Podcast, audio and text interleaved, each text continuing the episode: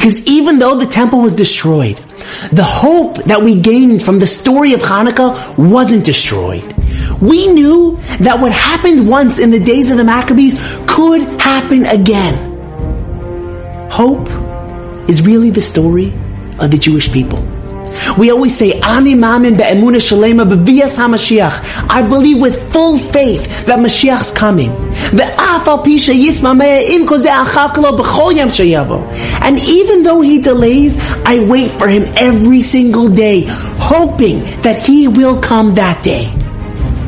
As Jews, we live our lives hoping for something that we never even personally experienced.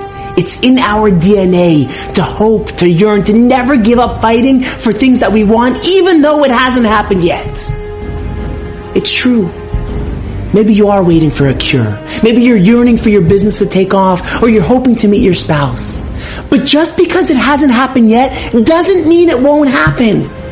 Because we believe that Hashem can do anything. Hashem has done it before and He can do it again. So as you light your menorah this year, and as you look at the candles burning, remember that we only have Hanukkah today because Jewish people never give up hope.